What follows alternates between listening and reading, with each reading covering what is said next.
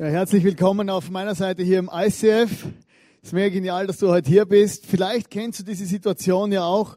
Du bist total überfordert im Leben und du fragst dich, hey, wann reißt der Himmel auf endlich für dich über deinem Leben? Wir haben letztes Jahr, ah, letztes Jahr, letzte Woche haben wir ja so einen Action Step gehabt. Da hatte jeder so, so Karten abgeben mit Gebetsanliegen drauf. Und man muss wirklich sagen, hey, es waren es war ein, ganzer Stapel voll Karten, wo einzelne von euch wirklich tiefe Gebetsanliegen draufgeschrieben haben, anonym, die andere mit Namen. Und wir haben das diese Woche im Office durchgebetet und haben einfach gesagt, hey, wir wollen zusammenstehen mit dem Anliegen, wo du auch damit reingeben hast. Und ich möchte am Anfang von dieser Message noch beten. Jesus, ich danke dir, dass du heute hier bist. Ich danke dir, dass du durchs Leben vom Elia zu uns reden willst. Und speziell am heutigen Tag bitte ich dich, dass sich einfach in unserem Leben, in unserem Fühlen, in unserem Denken auch was verändert. Jesus, begegne du mir heute und red du heute zu mir. Amen. Und zwar möchte ich euch am Anfang gerade einmal diese Bibelstelle vorlesen vom Elia. Wir sind ja jetzt da mitten in dieser Serie. Und äh, letzte Woche haben wir ja gehört, äh, wie Elia hartnäckig gebetet hat.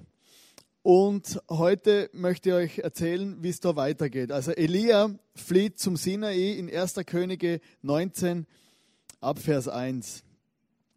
Ahab erzählte Isabel alles, was Elia getan hatte und wie er alle Baals Propheten mit dem Schwert getötet hatte. Daraufhin schickte Isabel einen, einen Boten zu Elia und ließ ihm ausrichten. Die Götter sollen auch mich töten, wenn ich nicht morgen um diese Zeit das Gleiche mit dir tue, wie du es mit ihnen gemacht hast. Also wenn dir so jemand was ausrichtet, Gott, das ist nicht easy.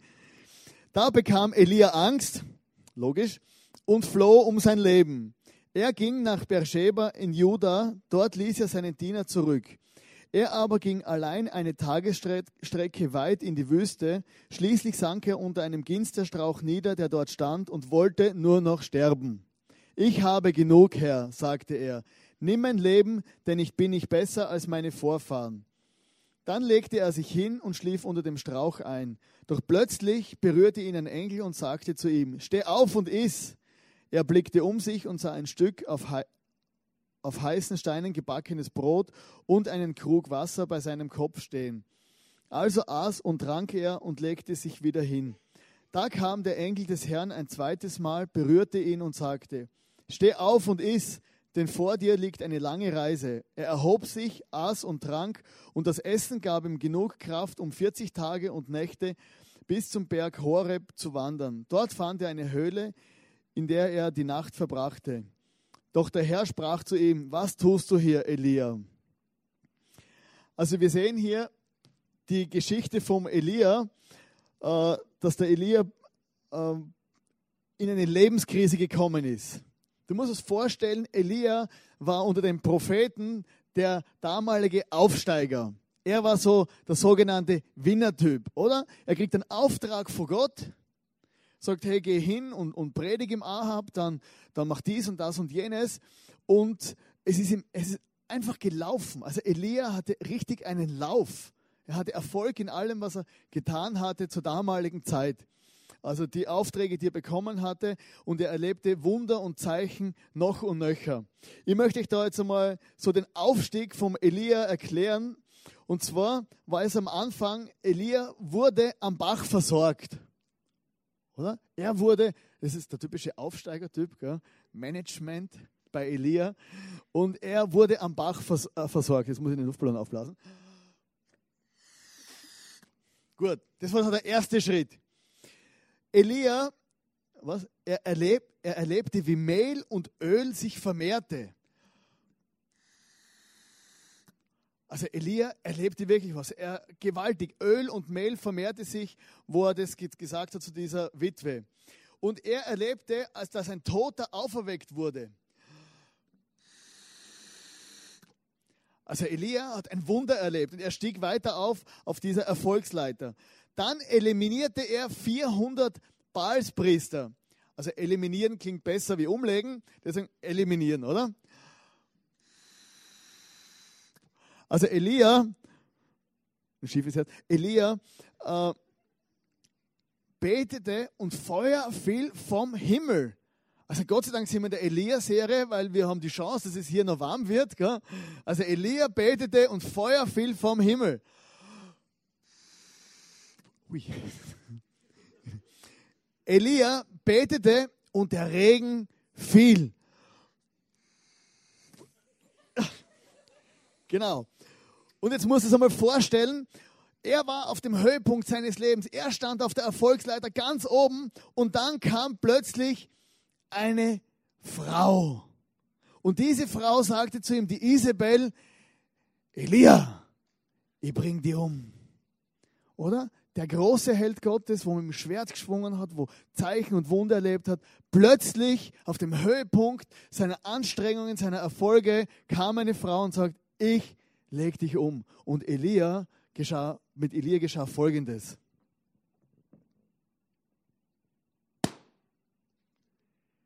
Ein Traum zerplatzte und Elia fiel in eine Depression. Das muss man mal vorstellen, das ist so das, das Allerkrasseste, was da passieren kann. Du bist auf dem Höhepunkt und plötzlich passiert was in deinem Leben. Eigentlich eine Kleinigkeit im Vergleich zu dem, wo du erlebst, zu deinen Erfolgen, zu deiner Lebensgeschichte. Und alles zerplatzt plötzlich. Und Elia stürzte in seinen Emotionen grausam ab. Depressionen sind etwas, wo in unserem, in unserem Leben ganz was Furchtbares auslösen. Wir fühlen uns hilflos, es wird alles dunkel, du weißt nicht, wo vorn und hinten ist und du, suchst nur noch irgendwie einen Ausweg aus deiner inneren Finsternis. Und Elia war in so einer Situation, er ist davongelaufen und er wollte nur noch sterben. Und der große Held Gottes, der, der mit Gott so geredet hat, wollte plötzlich nur noch sterben. Und es steht ja im Jakobusbrief, er ist ein Mann wie du und ich, der die gleichen Gefühle und Gedanken hat. Wie kann man eigentlich in eine Depression geraten? Also es gibt zwei verschiedene Formen von Depressionen. Das eine ist die endogene Depression. Das heißt, es wird durch ein, äh, ein chemischer Prozess in deinem Körper, der funktioniert nicht ganz richtig, wie er funktionieren sollte äh, mit Serotonin und Zeug und Sachen, jetzt mal Arzt kann das genau erklären. Auf alle Fälle ist es etwas, wo, wo die Medizin nicht genau weiß, woher kommt diese Depression. Die wird durch einen, durch einen, durch einen inneren äh, Mangel ausgelöst und Menschen sind depressiv. Muss man medika medikamentös behandeln. Und es ist etwas, wo man noch nicht genau herausgefunden hat, woher kommt denn das überhaupt. Und das Zweite, es ist die exogene Depression. Das ist eine Depression, die von außen initiiert wurde, etwas, wo dein Leben von außen her belastet. Das kann Überlastung sein in deiner Familie. Es kann Trauer sein, dass du durch einen Todesfall in deiner Familie so traurig wirst, dass du in eine Depression fällst. Es kann sein, dass du äh, total äh, der Workaholic bist, keinen Sinn mehr siehst in der Arbeit. Der ganze Berg von deinem Leben ist einfach zu groß und Menschen fallen in eine Depression. Mobbing, und es gibt viele verschiedene Dinge, die von außen eintreffen, einwirken oder auch nicht erfüllte Träume. Also nicht erfüllte Träume, das kann wie das, wie, wie das beim Elia äh, gewesen ist, ein Auslöser sein für Depression. Er hat sich gewünscht, wenn er jetzt aufsteht und predigt, werden alle umkehren und werden Gott nachfolgen. Aber es ist nur zum Teil so passiert, weil die Isabel, diese Frau, die war immer noch hinter ihm her. Ich möchte mit euch jetzt einmal die Phasen vom Elia anschauen.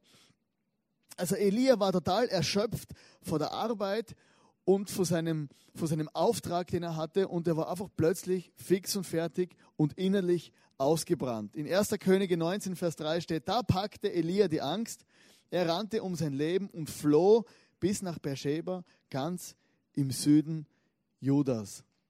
Also er war einfach plötzlich an einem Punkt, wo er gemerkt hat, jetzt ist fertig ich renne davor. Und manchmal ist es so, dass so solche Situationen plötzlich in unser Leben reinbrechen, wo wir das Gefühl haben, jetzt ist zu viel, ich weiß nicht, wie es weitergeht, ich schmeiße alles hin. Das Umfeld kann das oft gar nicht wahrnehmen. Du bist vielleicht ein erfolgreicher Geschäftsmann in der Schule gut, dies oder jenes, in der Familie passt alles. Und manchmal passieren so Dinge, wo einfach reinbrechen. Und Elia war einfach aus der Erschöpfung heraus und wurde und ist davon gerannt. Die zweite Phase vom Elia war, er isolierte sich von seinen Freunden.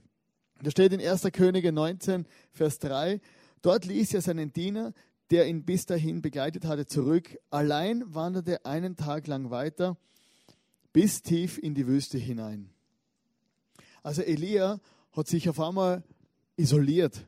Er war mit seinem Diener unterwegs, er war in einer Gemeinschaft, in einer Gesellschaft, aber plötzlich hat er, ist, ist, ist dieser, diese Depression in sein Leben gekommen und er hat sich isoliert.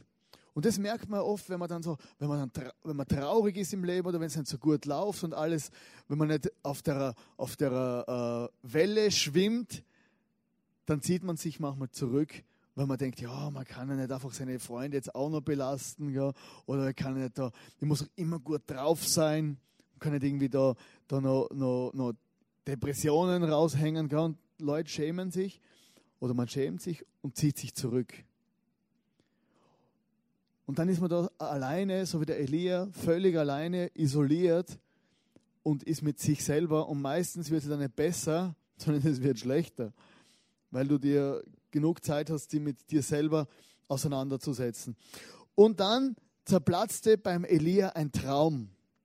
Wie ich vorher schon gesagt habe, der Elia hatte dieses Bild gehabt, diesen Traum, diese Vorstellung vor dem, wie das sein wird, wenn das Volk Gottes wieder zurückkommt zu, zum lebendigen Gott, wenn sie de, von dem Baal nichts mehr wissen wollen, von dem Baalspriester und wenn, wenn, der, wenn der König endlich wieder mal gescheit tut und die Regierung und die Banken und alle. Und er hat diesen Traum vor sich gehabt. Aber dieser Traum ist bei ihm zerplatzt. In 1. Könige 19,4. Zuletzt ließ er sich unter einen Ginsterstrauch fallen und wünschte, tot zu sein. Herr, ich kann nicht mehr, stöhnte er. Lass mich sterben, ich bin nicht besser als meine Väter. Also der Elia hat plötzlich gemerkt, hey, oder das Gefühl gehabt, hey, er ist doch gar keinen Strich besser. Er hat auch versagt, wie all die Vorväter und am liebsten sterben und, und was weiß ich. Einfach sterben. Und das ist oftmals so, wenn wir in unserem Leben Erwartungen haben, das sind deine Erwartungen, oder das? Und dann merkst du, die Realität ist eigentlich ganz anders. Und das ist diese, diese, dieser Spannungsbogen, diese Diskrepanz. Und vielleicht jeder von euch kennt ja solche Situationen im Leben, dass du erwartest einfach was Großes und merkst, die Realität ist dann ein bisschen kleiner und dann bist du deprimiert und entmutigt. Wir haben ja geheiratet, also meine Frau und ich, nicht wir, das klingt so, wir hätten alle geheiratet, gell? So, also wir, meine Frau und ich, haben geheiratet und wir haben äh, Hochzeitsreise gebucht. Eine Hochzeitsreise ist ganz was Spezielles.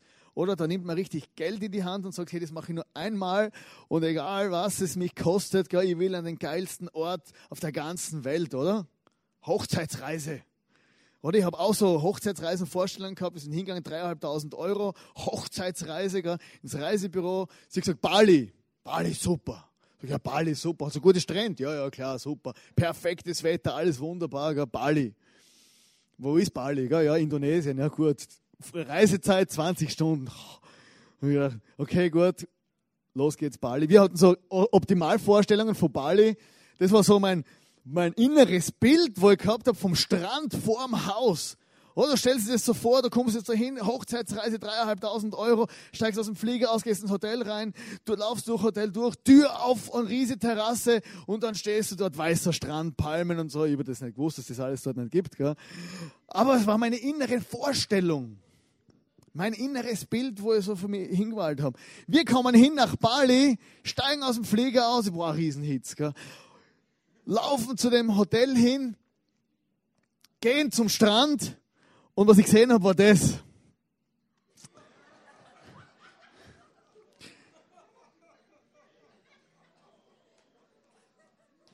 Ich habe mir gedacht, das kann doch nicht sein, hey. Also wenigstens, wenn ich schon da bin, gehe ich wenigstens ins Wasser, oder? Und ich bin dann ins Wasser gegangen und habe mir gedacht, am nächsten Tag wird es besser. Also, also, das sind Bilder, ganz intime Bilder aus unserer Hochzeitsreise, gell? Also auf der einen Seite eine riesen äh, äh, Traumvorstellung gehabt und dann hockst du dort am Strand, gell? Und denkst du, das kann es doch nicht sein, gell? Hocken wir dort am Strand, gehen wir ein Erdbeben. Habe ich gesagt, oh Gott, ich habe schon das Gefühl gehabt, der Boden geht unter mir auf, gell? Und verschlingt mich.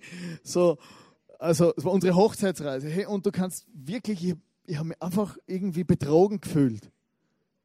Oder diese Diskrepanz, dieses Spannungsfeld von dem, wo ich mir vorgestellt habe innerlich und wo ich nachher tatsächlich gesehen habe, war brutal. Und so ist es auch im Elia gegangen. Er ist in diese Depression gekommen, weil es einfach anders gekommen ist, wie er sich das vorgestellt hat am Schluss. Und die Frage ist ja, ja wenn ich jetzt so von so einer exogenen, so einer von außen eingewirkte Depression reinkomme, wenn ich da jetzt richtig im Tal bin, so im Alltag, wie komme ich denn da eigentlich wieder raus? Und das ist natürlich eine wichtige Frage. Äh, genau. Erstens, nimm dir Zeit für deine körperlichen Bedürfnisse. In 1. Könige 19, Vers 5, er, stre er streckte sich unter einem Ginsterstrauch aus und schlief ein. Plötzlich wurde er wachgerüttelt, ein Engel stand bei ihm und forderte ihn auf, Elia, steh auf und iss. Wenn wir in so, einer, in so einer Situation sind, wo wir uns isolieren, wo wir uns am liebsten zurückziehen wollen, ach, das Wetter ist ja auch nicht gut, oder? Du, du würdest am liebsten zu Hause sein, dich den ganzen Tag verkriechen, dann ist oft, wie es auch dort steht beim Elia, einfach das körperliche Bedürfnis nicht übersehen. Einfach, du brauchst äh, einen körperlichen Ausgleich, wenn du sowieso schon im Leben am Anschlag bist. Elia war am Anschlag und das Erste, was er gemacht hat, er hat alle Viere von sich geschränkt und mal Runde geschlafen. Aber einfach geschlafen und der Engel ist noch gekommen und hat ihn noch gefüttert. Und, oder Essen und Trinken. Äh, der Charles Haddon Spurgeon, ein englischer Prediger, hat gesagt, ein kräftiger Schluck Seeluft oder ein tüchtiger Spaziergang im Wind füllt zwar nicht die Seele mit Gnade, aber doch den Körper mit Sauerstoff, was das nächstbeste ist. Und es ist medizinisch erwiesen, wenn, du, wenn Leute depressiv sind, gell, dann gibt es ja so eine Lichttherapie, oder? Man schickt sie in irgendwie äh, äh in, ein, in ein Solarium.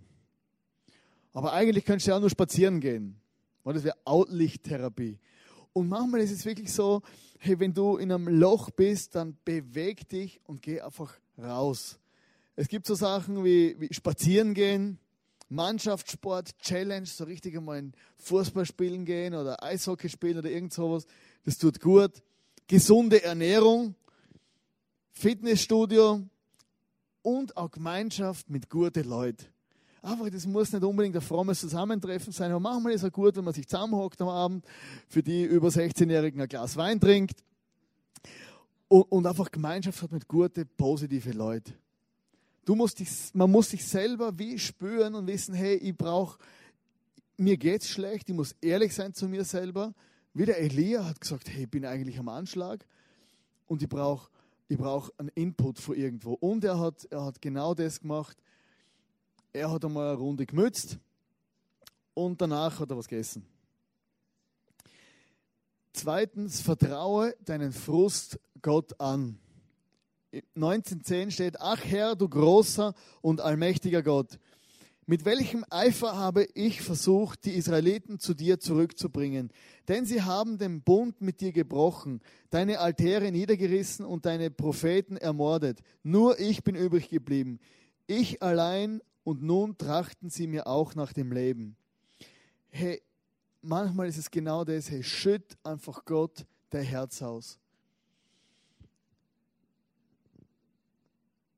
Wir, wir, wir suchen so viel, so viel Lösungen und so viele Probleme, wenn es uns schlecht geht, überall und kompensieren das. Manche mit Drogen, mit Alkohol, mit, mit, mit Gamen oder was weiß ich, mit vielen schlechten Sachen. Aber ich glaube, der erste Schritt sollte sein, dass wir das Richtige machen und nicht bei falschen Dingen suchen, und, sondern bei Gott einfach das Herz ausschütten. Elia hat einfach Gott das Herz ausgeschüttet und hat gesagt, hey, nur, er hat auch gejammert, oder? Nur ich bin alleine übrig geblieben, oder? Er hat da wirklich den Leuten, äh, also wirklich vor Gott gesagt, hey, ich fühle mich alleine. Ich fühle mich alleine gelassen, niemand ist übrig, keiner steht zu mir. Und vielleicht kennst du diese Situation, gehst in die Schule oder an deinen Arbeitsplatz oder in deiner Familie und denkst, hey, bin ich eigentlich der Einzige noch, der an den Gott glaubt? Bin ich der Einzige noch, der das ernst nimmt? Bin ich wirklich der Letzte? Nicht der allerletzte, sondern der Letzte, in meiner Firma so, da fühlt man sich oft wie alleine, oder? Du ruderst und machst und tust und betest für den Chef und Chefin und alle und, und, und es verändert sich nichts und denkst, hey, bin ich alleine? Und das Gefühl vom Alleine gelassen werden ist etwas vom Schlimmsten, was es gibt, wenn du mitten in einer, in einer Gesellschaft mit vielen, vielen Menschen wohnst und trotzdem das Gefühl hast, ich bin alleine. Aber das, die erste Adresse für Elia war Gott. Und das wünsche ich mir auch für dich, dass deine erste Adresse Gott wird. Also ich merke immer, ich muss manchmal wirklich sagen, hey, es gibt so viel Ablehnung auf der Welt. Oftmals fühle ich mich abgelehnt, fühle ich mich verarscht. Denke ich, was gibt es ja nicht, jetzt hast du nur Gutes investiert und kriegst Müll zurück. Und, und dann merke ich, hey, aber meine erste Adresse muss Gott sein. Und Gottes Sicht ist größer. Und der sieht, was in deinem Umfeld passiert, der sieht, was in deinem Leben passiert ist und der wird dich nicht alleine lassen. Und Gott hat da die Geschichte vom Elia gesehen und Gott ist Elia entgegengekommen und hat gesagt zu Elia, hey, was, was tust du hier? Gell? Oder man, der allmächtige Gott weiß eh alles, aber er fragt zum Elia, hey Elia, was machst du hier eigentlich? Und er sagt ihm, hey, du bist nicht alleine. In 1. Könige 19, Vers 18 steht, aber 7000 Menschen in Israel lasse ich am Leben, alle, die nicht vor Baal die Knie gefallen, auf die Knie gefallen sind und seine Statue nicht geküsst haben. Elia hat gemeint, er ist alleine der Einzige, der nur an Gott glaubt. Aber Gott hat ihm gesagt, hey, da gibt es noch 7000 andere, die auch ihre Knie nicht gebeugt haben vor diesem fremden Gott. Und genauso ist es auch in deinem Leben und in unserer Gesellschaft geschafft, dass Gott sagt, hey, du bist nicht allein. Es gibt Menschen, die haben ihre Knie noch nicht gebeugt. Genau. Drittens, realisiere, dass Gott da ist. Da antwortete ihm der Herr, komm aus deiner Höhle heraus und tritt vor mich hin. Also er, Elia hat sich in der Höhle versteckt. Gott hat zu ihm gesagt, hey, was machst du hier überhaupt? Und er hat gesagt, komm raus aus der Höhle und tritt vor mich hin. Wenn wir dann weiterlesen, ist ein Sturm kommen und ein Unwetter und, und, und Gott war nicht in diesen großen, spektakulären Sachen, sondern es ist ein leiser Wind gekommen und in diesem Wind war Gott. Gott war im Leben vom Elia nicht im Spektakulären, sondern er war in dem kleinen, leisen Wind, der einfach geweht hat. Und, Eli, und vielleicht ist es auch in unserem Leben manchmal so, Gott ist in kleinen, unscheinbaren Dingen in deinem Leben präsent. Er redet vielleicht zu dir, sogar zu dir, er, ist, äh, er beschützt dich und er ist im, im, im Kleinen, im Leisen. Und auch da hat Elia erfahren dürfen, dass Gott da ist. Und er hat ihm gesagt, hey, tritt vor mich hin, sei dir bewusst, dass Gott hier ist und es gut mit dir meint. In deinen Lebenssituationen, dort wo du drin steckst oder vielleicht in der Not vor deinem, vor, vor, vor deinem Nachbarn oder vor deinem Freund oder in deiner Familie, hey, Gott ist da. Und Gott begegnete Elia in seiner vollen Liebe. Und das finde ich so, das hat mich so begeistert mich so, dass Gott nicht nur der ist, der einen großen Auftrag gibt und der Elia, der große Prophet, wo dann herumwirbelt wie ein Wilder und, und, und, und dann, wenn er dann einmal versagt, ist er weg. Sondern Elia hat gewirbelt und gemacht und dann, und er hat eine seelische Not gehabt, hat versagt, also versagt er eigentlich nicht, er hat nur ein bisschen traurig ist er geworden und Gott war trotzdem hier und in seiner ganzen Liebe kommt Gott einen Schritt auf den Elia zu. Und genauso muss es auch du wissen in deinem Leben. Gott kommt in seiner ganzen Liebe einen Schritt auf dich zu. Und das ist etwas, wo, wo ich glaube, wo wir alle brauchen und wo wir uns immer wieder bewusst sein müssen, hey, Gott kommt immer einen Schritt auf dich zu. Viertens, mach das, was du am besten kannst. Da gab der Herr ihm einen neuen Auftrag. Also Elia, Depression, oder ist da durchgegangen und Gott hat nicht ihm bis in, in alle Ewigkeit gestreichelt und gesagt hat, armer Elia, armer Elia, armer Elia, sondern er hat gesagt, hey, okay, gut, jetzt passt wieder und gibt ihm einen neuen Auftrag. Und das ist ja so, Elia war ein Prophet. Was macht ein Prophet? Er prophezeit. Also Elia hat einen neuen Job gegeben. Er ist dort, äh, Gott hat ihm Elia einen neuen Job gegeben. Er ist weitergegangen, hat prophezeit, hat wieder Leute gesalbt und Könige eingesetzt. Und er hat einfach nicht aufgegeben. Er ist wieder aufgestanden in, seinen, in seine Lebensbestimmung rein und hat angefangen, das zu machen, was er am besten kann, prophezeien. Und manchmal ist es auch so, dass wir einfach, wenn du in so einer Phase bist, wo du sowieso schon überfordert bist. Also ich kenne das, wenn ihr dann so eine depressiven, depressiven Phasen haben, dann muss ich nicht Dinge machen, in denen ich eh schon schlecht bin. Oder? Dann kriege ich noch eine am Deckel. So, also wenn ich dann, wenn ich dann äh, also in meiner depressiven Phase bin, dann gehe ich nicht mit dem Jürgen, der unseren MC hier, äh, gehe wahrscheinlich nicht auf den Berg, oder? Weil ich weiß, der ist, wenn ich loslaufe, ist der schon oben. Das wird mir dann noch mehr frustrieren, sondern ich muss das machen, wo ich gut bin. Also es gibt ein paar Sportarten, also Klettern zum Beispiel, oder? Habe ich das schon mal erwähnt? Klettern, ich würde dann klettern gehen, oder? dann habe ich ein Erfolgserlebnis und dann, und dann geht es mir wieder besser, oder? So, es gibt natürlich viele andere Sachen, die ich auch kann. Nicht nur klettern. Oder es wäre jetzt schlecht, wenn ich jetzt in einer depressiven Phase bin in meinem Leben und wenn ich dann anfange, Gitarre spielen, oder? Habe ich 100 gegen 1, gell? Dann, dann wäre das wirklich äh, noch einmal eine Entmutigung für mich, sondern mach das, was du am besten kannst und gib nicht auf. Ich möchte euch da anhand von einem Bild, im wahrsten Sinne des Wortes von einem Bild was erklären. Und zwar die Ilana, meine Frau, die ich geheiratet habe, mit der ich auf der Hochzeitsreise war, hat vor zehn Jahren, 2002, das ist der Beweis, angefangen zu malen. Oder? Sie hat gemalt und hat das erste Bild mir geschenkt, gell? Oh, einfach so. Und hat das erste Bild mir geschenkt und, und hat ein Bild gemalt, wie sie es heute wahrscheinlich nicht mehr malen wird. Und sie hat sich langsam, langsam entwickelt, weil sie liebt Malen, sie liebt die Kunst und sie kann sich kreativ da voll entfalten. Und das tut ihr gut. Dann hat sie gemeint, also ich habe das vorher äh, mit ihr schon besprochen, hat sie gemeint, sie ist so die allerbeste, oder? Sie ist wirklich gut, oder? Hat eine Vernissage gemacht, eine Ausstellung, ein bisschen Geld ist reinkommen, ich habe mich auch gefreut. Und, und dann hat sie wirklich gemeint, hey, ich bin einfach die Künstlerin schlechthin. Hat eine schöne Mappe gemacht mit Bildern und so weiter. Und hat sie in voller Hoffnung und Vertrauen und Selbstbewusstsein einem Galerist geschickt. Galerist sind die, wo Bilder ausstellen und wo Ahnung haben von Bildern. Der Galerist hat sie angerufen und sie hat ihn angerufen und sie, hey, super, und wie findest du meine Mappe? Und er hat gesagt, ja, soll ich ehrlich sein? Und hat ihr ein knallhartes Feedback gegeben, dass sie eigentlich gar nicht so gut ist, wie sie gemeint hat.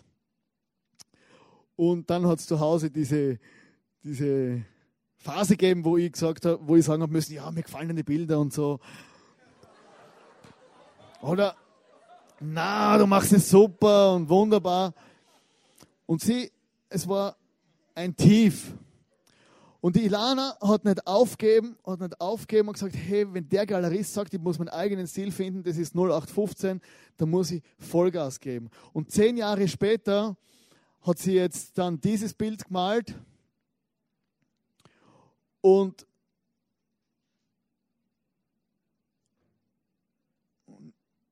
genau, das ist eine Entwicklung von zehn Jahren.